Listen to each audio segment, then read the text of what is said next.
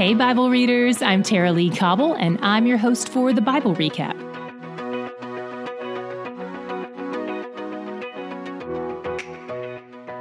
Today's reading landed us about 400 years post flood, and we met a man named Job. Initially, he sounds a lot like Noah. He's blameless and upright and fears God. In Noah's story, things got really dark. Then there was some relief at the end. And not to give spoilers, but we'll see the same type of thing playing out in Job's story. Based on our conversation from day two, you may have noticed that Job 1 6 referred to the angels as sons of God, including Satan, who in his created form is an angel.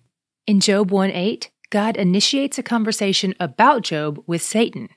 One thing worth noting here the word Satan means adversary, one who resists, accuser. There's some debate about this, but many people believe Satan is not necessarily a proper name that refers to one being, but that it's a general term referring to God's adversary, in this instance, a fallen angel who opposes God's reign. Later in Scripture, we have references to a specific fallen angel named Lucifer, but there's reason to believe that the word Satan doesn't always refer specifically to Lucifer. There are many fallen angels who are God's adversaries.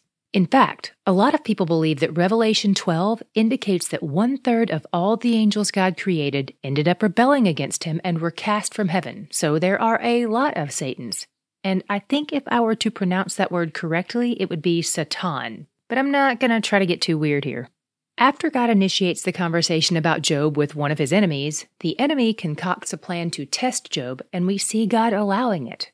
Here's what's noteworthy to me in this section God didn't create the plan for testing Job, but he allowed it. He wasn't the active agent in the evil perpetrated by Satan, but he was still sovereign over it. And in his mercy, he limited it. Satan was on a leash. He was not allowed to take Job's life. Satan attacked Job in a variety of ways. In 111 through 19, we saw that his losses came twice as acts of men, the Sabaeans and the Chaldeans, and twice as acts of nature, fire from heaven and wind.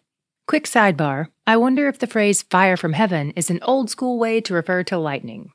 Regardless, God granted Satan the opportunity to influence both of those things, the acts of man and the acts of nature.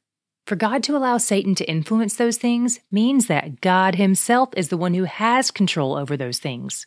You can't give someone influence over something that isn't in your domain. Job's response to all this trouble was humble. 122 says, In all this, Job did not sin or charge God with wrong. In 210, Job acknowledged that everything comes from God's hand, and he received it. He's handling his grief pretty well until three of his friends show up on the scene. They came to show him sympathy and comfort, and they did a great job of that during the seven days when they sat in silence with him. The problem was when they started to talk. Maybe you've had friends like that, or maybe you've been a friend like that. There are some really good lessons for us in the book of Job for how to comfort someone who has experienced trauma. Sitting with them in silence is a pretty safe bet. But after seven days of silence, Job's friends start giving him bad counsel. We heard from the first one today, Eliphaz. In 4:12 through 16, Eliphaz claims to have a word from God about what Job has done wrong. He insinuates that Job has brought all this trouble on himself, but we know from the story that Eliphaz is wrong here. Tomorrow we'll see how Job responds to his opinionated friend. Where did you see a picture of God's attributes in what we read today? What was your God shot? Here's mine.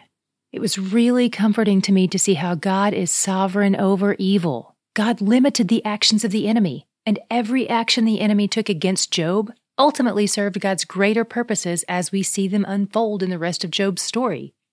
If you've never read this story, it does get really dark, just like Noah's, but it does have a happy ending. Like I said, I'm not trying to spoil anything, I'm just trying to encourage you as you press through these dark spots. Keep looking for God in the dark spots of this story because He's where the joy is. If you never got around to listening to our six prep episodes from before our daily recap started, I would encourage you to take time to do that today. You can listen to all six episodes in a little more than an hour, and they will really help you out.